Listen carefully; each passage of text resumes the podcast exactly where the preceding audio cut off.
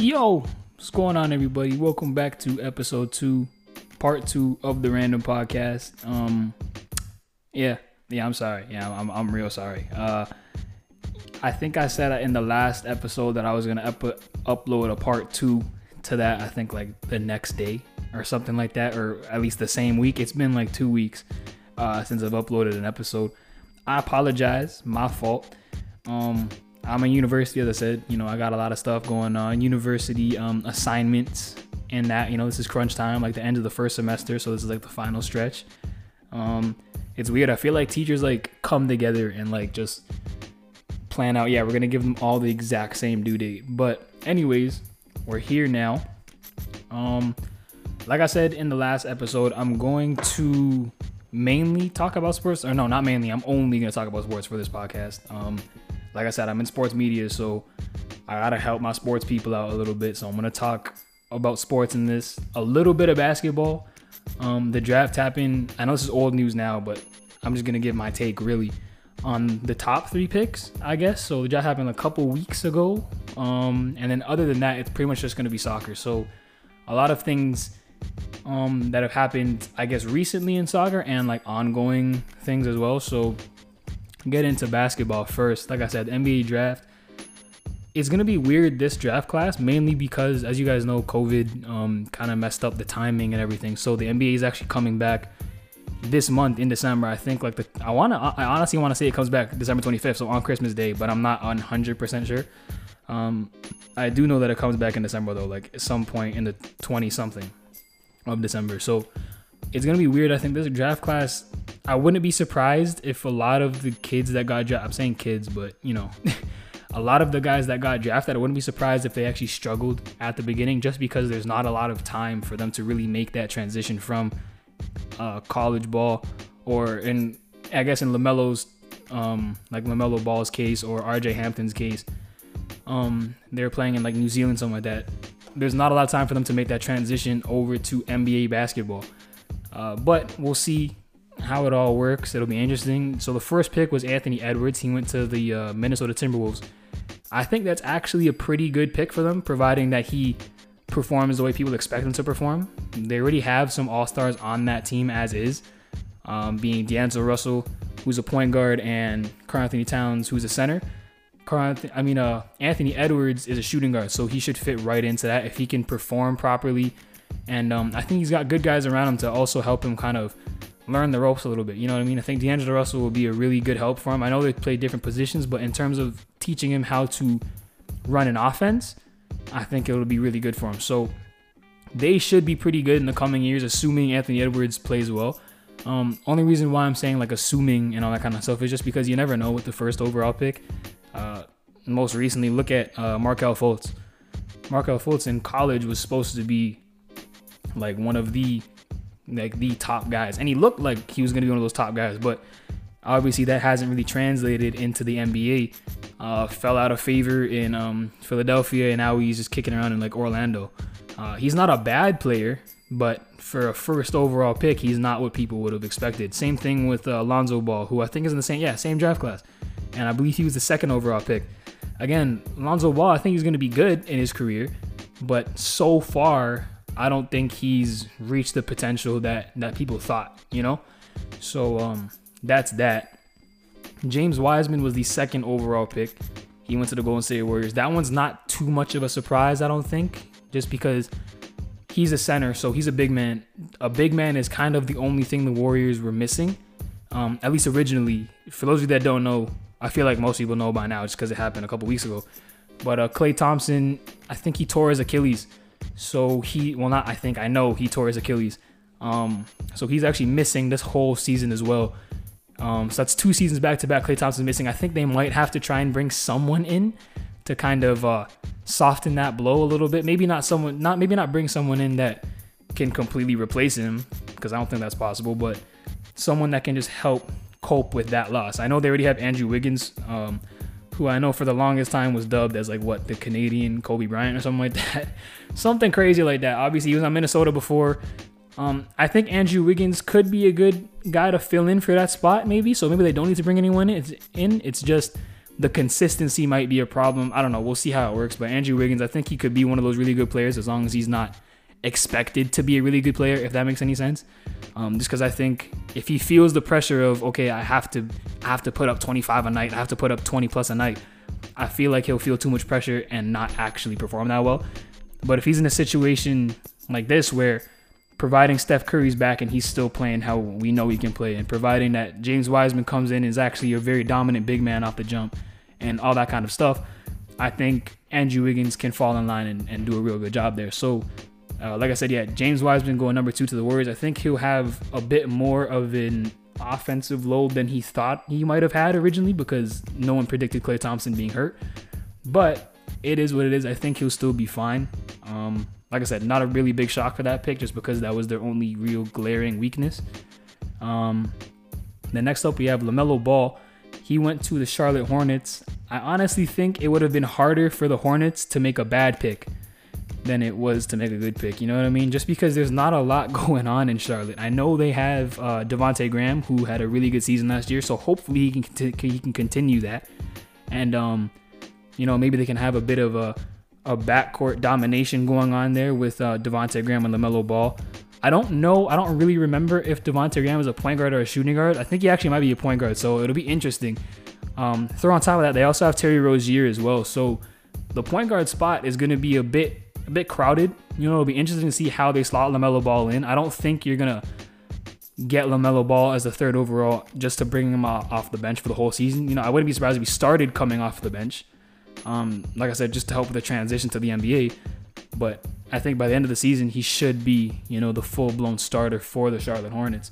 Um, but there's not a lot, like I said, there's not a lot going on over there. So it would have been hard for them to really make a bad pick, you know? Um, other notable picks, I think RJ Hampton, if I remember correctly, he got drafted by New Orleans, I believe, and then they traded him right away to uh, Denver. So Denver is low key stacked. RJ Hampton, for those of you that don't know, he's already had a year playing in New Zealand, um, so pro basketball already in New Zealand, and he's a, I think he's he's a, he's like a combo guard. He's like six six six seven, real explosive. He needs to work on his three point shot, but obviously you know that can come with time because at least he shoots the ball. Um, so they'll, they'll, they'll fix that up. But real explosive, he can get to the rim really easily.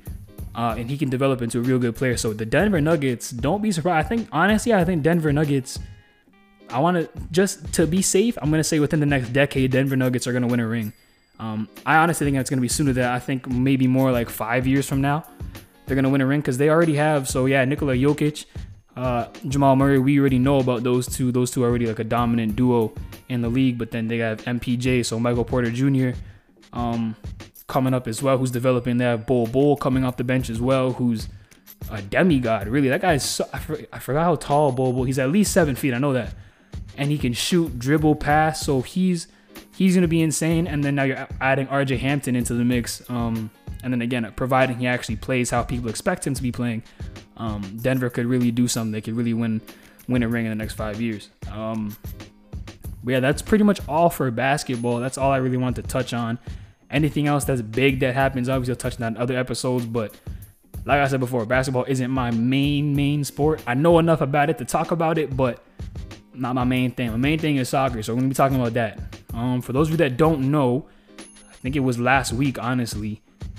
Diego Maradona. For those of you that don't know who Diego Maradona is, he's a legend in the in the soccer game, really, like in the whole footballing world. Everyone knows Diego Maradona. He's essentially the he's essentially Lionel Messi before Lionel Messi. You know what I mean? Um, if you ask Lionel Messi about one player he probably molded his game after, it's definitely Diego Maradona. If he says anyone else, he's lying. Um, both short Argentinian guys that can dribble for days. They never lose the ball. Um, yeah, so November 25th, Diego Maradona passed away uh, due to cardiac arrest. So basically, a heart attack at only the age of 60. So way, way, way too soon. Um, I know a couple months ago he had surgery, I think, for a brain tumor or something like that. And uh, yeah, just on November 25th, he um, he passed away with car- with a heart attack. So it's it's real sad. Obviously, like I said, too soon but it's kind of also heartwarming to see all the tributes that um, players past and present gave to, or and coaches past and present gave to Diego Maradona, just because of how big he was. Like he was literally an icon in the footballing world, basically. Um, if you go to Argentina, especially in like, for example, like Boca Juniors, just as one example, he used to he played there, and um, he's literally a religion in Argentina. Like they literally think of this guy as a god, essentially. Like he's a religion. They have murals painted of him, and this is like before he passed away. They have murals painted of him. They probably even have even more now. It's funny, even like before I recorded this episode, I was scrolling on my Twitter, and there's literally these two twins in Argentina that were just born like recently, and the parents named them after Maradona. So I think one of the twins' name is Mara, and the other twin's name is Donna. Like that's literally how crazy this guy is in in Argentina. Um, not to mention also worldwide. You know, he made he went to Napoli, who at the time was not a very good Serie A team, and he literally helped them win the whole league. Like he took them from the bottom of the table, and I think it was AC Milan who were the big boys at the time. Uh, and it, I mean, there still are big boys in Italy, but um, you know, he took AC, he took Napoli and helped them win the Serie A title. So like, he really is a really impactful player. Um, also played on Barcelona as well, and it's good to see. You know, I mean, he's he's in my top 10 players of all time. I know for some people he's in their top five, some people's in his top they're in their top three. But for me, top 10. And um, it's good to see because he was so involved in the footballing community. Like it's insane. He was a coach for a little while on the Argentinian national team, as well as some other club teams as well. And it's like, at least for Boca Juniors specifically, he was always at games, like just watching from the VIP box. And he kind of, I think he helped up the standard for footballing in Argentina specifically because it's just like, if ever you're playing against Boca Juniors or for Boca Juniors, whatever, it's you feel his presence always there in the stadium. You know what I mean? And it's just he's had such a big impact where everywhere you go, you're gonna see you're gonna see something related to Maradona. So that's just that's his impact on the footballing world. I think obviously people are still hurting about it. Um, yeah, like I said, man, too soon. He's only 60 years old, so way too soon. He was one of those guys that um, I don't want to say he was he was one of those like re- rebellious sort of guys that would say things that maybe aren't the most popular opinion, but it's his opinion and he'll rock with that. You know what I mean? Like that he was one of those kind of guys where he said he said it and he meant it. And if you look at I saw this one thing, if you look on social media, everything about Maradona, you never see anything about his stats. Mind you, his stats are amazing, but you never see anything about his stats. Everything you see about Maradona is just about the kind of guy that he was. So I'm sure people that people must have seen it. If you haven't seen it, just go search it on YouTube. Diego Maradona in the warm-ups.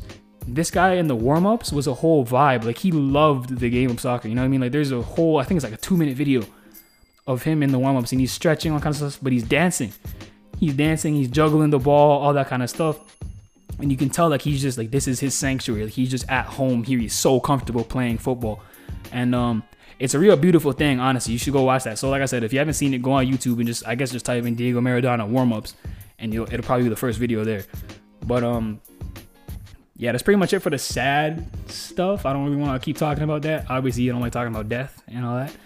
But um, yeah, Champions League happened today. It's December first, so Champions League happened, and um, I guess something happened today with Real Madrid that I guess kind of just highlights how much how big a problem this is.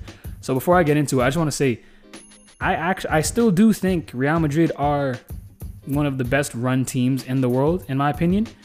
And the reason being is because if you look at their core, their core group of guys, so Karim Benzema, the striker, for example, I believe he's like 32. Modric in the midfield, I think he's 35. Kroos is like 31. Sergio Ramos is like 35 as well, or 34. Um, Marcelo's getting up there. I think he's in his 30s as well. That's their core group of guys, and they're all getting up there in age. But if you look at the rest of their squad, like the guys coming off the bench, all that kind of stuff, they have they have good guys that can pick up right where these guys are leaving off. You know what I mean? So in the midfield, Fede Valverde, who's I think one of the more, more sought after young midfielders in the game right now, he can definitely pick up right where Modric is left off. Right? Martin Odegaard's another one. Right where Kroos left off, he can pick up from. Ferland Mendy stepping in right now for Marcelo at left back. Um, they have a whole bunch of guys that can come in and they're young and can still do a job. Their one problem is they don't have any center backs to step in for Sergio Ramos. for the longest time, the guy to step in was supposed to be Rafael Varane. And um, yeah, he still plays all that kind of stuff, but Varane is not. This is just my opinion. Varane is not the guy. Varane is not the one that you guys can rely on to keep as your number one center back. Mainly just because time and time again, whenever so obviously Sergio Ramos is 34 now, so he's he's getting up there in age clearly. Um, and it's just natural, you know, you're gonna get more injuries, your body's gonna start to wear down a bit more. So Ramos has missed some time this season, a little bit a little bit more this season than he's missed in previous seasons, right? And so naturally, Rafael Varane is supposed to be the one to step in and then now become the number one center back, the one to to command the whole back line in a way. And he just hasn't been able to do that, I don't think. He makes a lot of mistakes um defensively. Granted, they're not all his fault, but it's just you look at you, you compare it a lot to your Sergio Ramos. That's just what you're gonna do naturally. You compare the mistakes Varane makes, and you just think, okay, if Sergio Ramos is here, that's not happening. You know what I mean? Like he's not making that mistake, or he's not gonna allow you to make that mistake. You know what I mean? So I definitely think they need to bring someone else in at center back. I know for the longest time they were flirting with um Kalidou Koulibaly who is uh, a center back on Napoli. I don't know why. I don't remember why they didn't pull the trigger on that. I think it was something with the fees, but um, that it didn't end up happening. I know David Alaba, who uh, obviously Bayern Munich defender, he literally came out and said that he wants to play in Spain and he wants to play for either Barcelona or Real Madrid. Alaba, when he was younger, was a left back, and they've now since converted him to a center back. So it would help a lot. Honestly, it's just it's just one of those things where it's good to have a left-footed center back, just so that when you're playing out of the back, um, your center backs can properly, you know, distribute the ball out wide instead of them trying to go across their body with their right foot. So, um, in that sense, Alaba's a real asset to them, or could be a real asset to them if they if they actually pull the trigger and try to get him. Um, I definitely would. He's one of those guys where he's super versatile, so he can play center back, he can play left back, left mid, CDM, a whole bunch of positions. So Alaba to me is the obvious choice to go for, but I think they need to do it sooner rather than later. You know what I mean? Before someone else comes in and tries to take him. Like Alaba, obviously he's doing contract talks right now with Bayern Munich, but they're not. I guess they're not biting. They're not really trying to sign him back to the wages that he wants. He wants to be paid like one of the bigger guys on the team, like a Lewandowski, a Mueller, a Neuer, and um, I think he deserves that kind of money but it's it's one of those ones where okay, if you leave, we still have Jerome Boateng who won the World Cup with Germany, and we still have Niklas Süle who's another younger younger center back that's coming up, and then on top of that, we have a young guy who they just brought in from uh, PSG, Tanguy Kouassi. Um, so it's like if if David Alaba leaves, yes, it's gonna be a hurt for them, but it's a sustainable hurt where they have guys to replace him. So maybe that's why they're not trying to sign him back right away. Uh, but it is what it is. I think, like I said, I think Real Madrid need to pounce on that. But you know, that's just that's just me. I'm just one guy.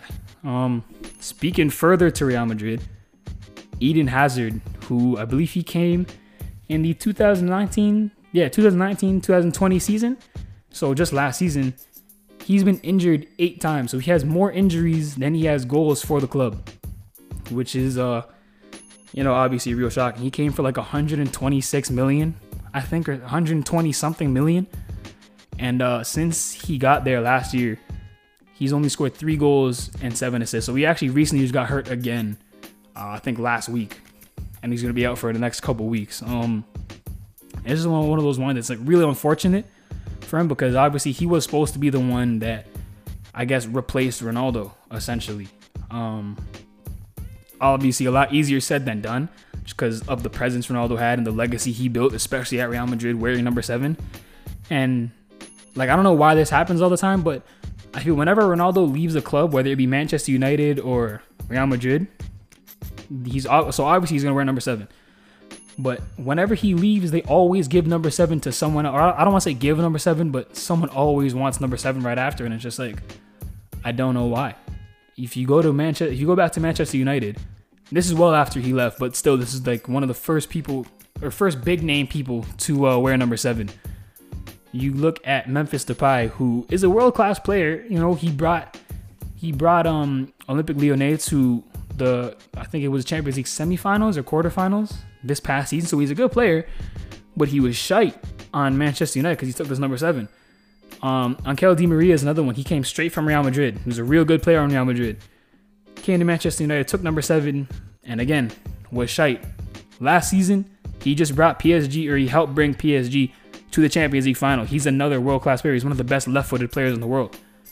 Um, you have guys, I mean, I don't think Antonio Valencia is the same caliber as those two, but Antonio Valencia is another one where he took number seven for a season and literally switched numbers back to 25 because there was too much pressure of wearing number seven. So those are some examples. Now, the most recent example is Eden Hazard, where it was number 17 before on Chelsea or 10 before on Chelsea, came to Real Madrid, took number seven, and now it's all just going to shit for him. You know what I mean? It's all it's not working out. Um, but yeah, I don't know why people keep trying to do that. I'm not saying that's the only reason why he's not playing well, um, or it's not working out for him. But I'm just saying it's a little, it's a coincidence. It's a little bit of a coincidence. That's all I'm saying. That's all I'm saying. Um, but yeah, that's enough for Real Madrid. I really, uh, that was just me getting on them a little bit because there's some things that I feel they need to fix. But whatever, it is what it is. Um, going over to Italy, so the Serie A it's weird because it's like it's like the old school days in Serie A right now because AC Milan and Inter Milan are actually like one and two, I believe, in the table. AC Milan is first right now with 23 points, and then Inter is um in second with 18 points. So obviously those two are two of the heavy hitters in Italy, but both of them I'd say were for a while coming off a bit of a rebuilding stage. Um, so some so both of them were hit a lot harder uh, specifically, AC Milan was hit harder than I think Inter. I think Inter was always sort of lingering around the top top of the table, but AC Milan, I believe last year, I don't even I don't know if they even qualified for year. Actually, no, I think they barely just qualified for uh, Europa League. But um, now they've been undefeated for however I think they're still undefeated in the in the league, and they were undefeated for around 23 games or something like that, which I think was their club record um, before they lost, I think, in Europa League to, to Lille or something like that. But um, yeah, it's weird because it's like it's a bit of a throwback over there where those two teams, two giants, are finally you know back to their peak, and it's a bit weirder because Juventus, who have for the longest time have had like a monopoly in Italy where they just won everything, um, they're in fourth right now. So honestly, like people have heard me say this before, and I'm gonna say it again. Well, you guys might not have heard me say this before, but I'm gonna say it again. Juventus, honestly, they suck. Without Ronaldo, I think they're a mid-table team, if that. Um, I saw this thing, this stat of the games that they played with and without Ronaldo. So they've played five games without Ronaldo, and in those five games, they've won one, drew three, and lost one, and they only scored five goals in those games, right? With Ronaldo, they played seven games, won five, drew two, and they scored 18 goals in those in those games and nine of those goals were Ronaldo. So it's getting to the point now where, I mean, I know a couple. I think it was like last month or a couple weeks ago. Um, Juventus basically came out and said that they want to sell Ronaldo, mainly because I think it was just it's too much money on their books. Um, I think he's making double what Paulo Dybala is making, and Dybala is the second highest paid player in Juventus. So I think, so that's one reason. I think it's also I think they're starting to realize that they don't have a team that can win even with Ronaldo, because the team around him just isn't good enough. It doesn't matter how good your striker is, if you don't have guys that can supply him the ball on a consistent level, it's not going to be worth anything. You know, I mean, clearly, when they do give Ronaldo the ball, it's not like Ronaldo can't score. Obviously, we know he can score. I think he's the best goal scorer of all time. Um, but the team itself, they just don't have a good enough team around him. It's different from when he was playing on Real Madrid, where you have Modric and Toni Kroos getting you the ball. You know, like those are two of the best midfielders in the world at the time, and um, it's a real drop off when you go to Juventus. But is what it is. um, I'd like to see Ronaldo honestly go to PSG. I think that's the most realistic switch for him. Um, mainly because I mean the money would would work out a bit more. I know PSG has got a lot of financial backing from their owners, so they could do that. And I think if they do, that's a Champions League winning team right there. They already made the finals without him. If you put Ronaldo on a team like that, where quite frankly, in the last Champions League final, the reason why they lost was because they couldn't finish. Uh, Mbappe kept getting stopped by Manuel Neuer. I've seen Ronaldo ruin uh, Manuel Neuer already.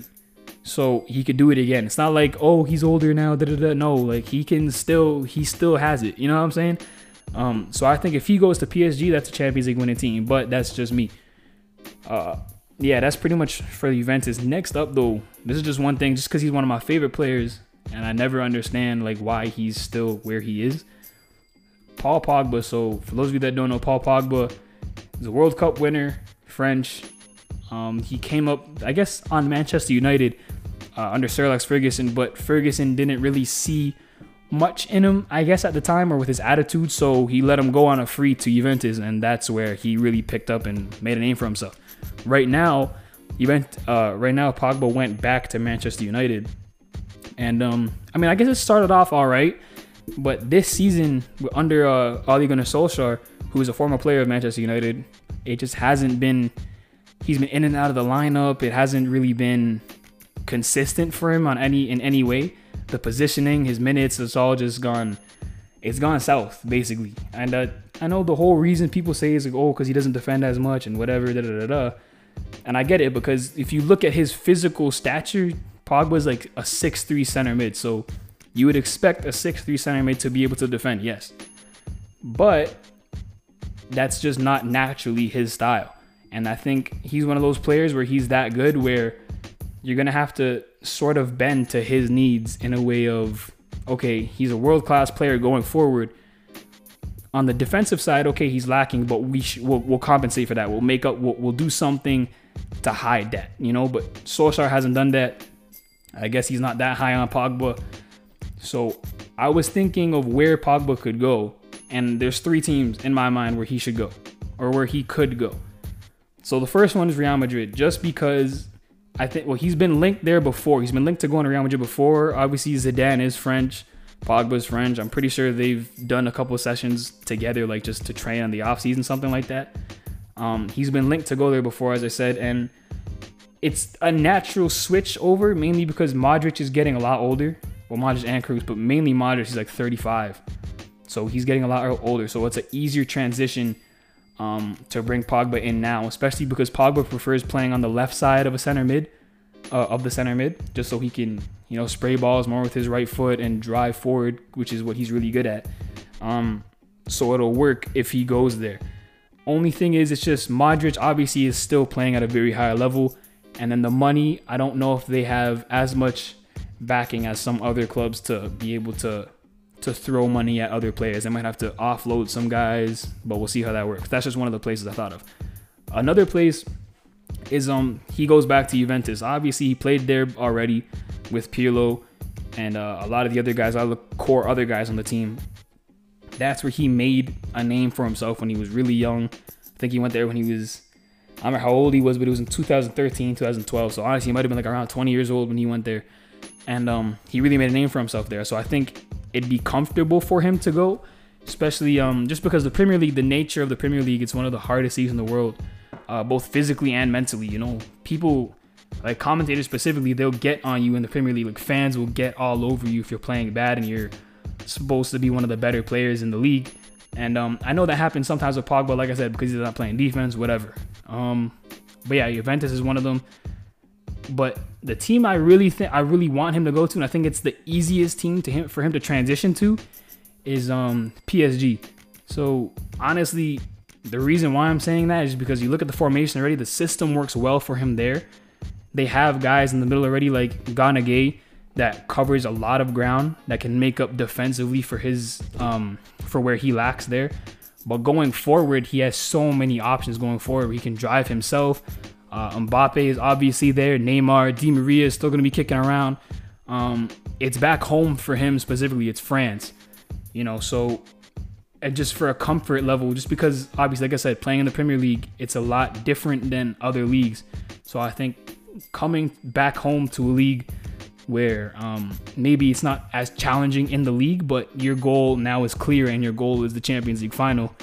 I think it would make things a lot easier. So I think that's the best fit for him and the easiest fit, mainly also because, like I said before, they have crazy financial backing and they'll be able to throw money around. Maybe they'll still have to offload some guys, but it won't be as big a deal. Um, but yeah, that's just where I would like to see him go and where I think is realistic for him to go. I've seen other people saying that um you know, he might go to to Barcelona and stuff. And I mean, I don't think the mold of Barcelona would really fit him. But like I said, I'm only one guy. I'm thinking PSG. That's that's the easiest, the most clear cut one for me. But uh, it is what it is. Everyone has their own opinion. But without any further ado, that is pretty much episode two, part two. Uh, I don't know how long this one is, but it feels longer. Um, like I said, I apologize for for the for the delay. Like I said, I have a lot of stuff done. Like I, I had to host like a six hour show today. So I'm tired. I have another show tomorrow that I gotta hop on for two hours, and then got a midterm in a couple days. I got a lot of stuff going on, man. But I'm trying to make excuses for myself, but it is what it is. My fault. I'll be more consistent. I apologize. Uh, but I'll see y'all probably next week for episode three. Uh, be easy.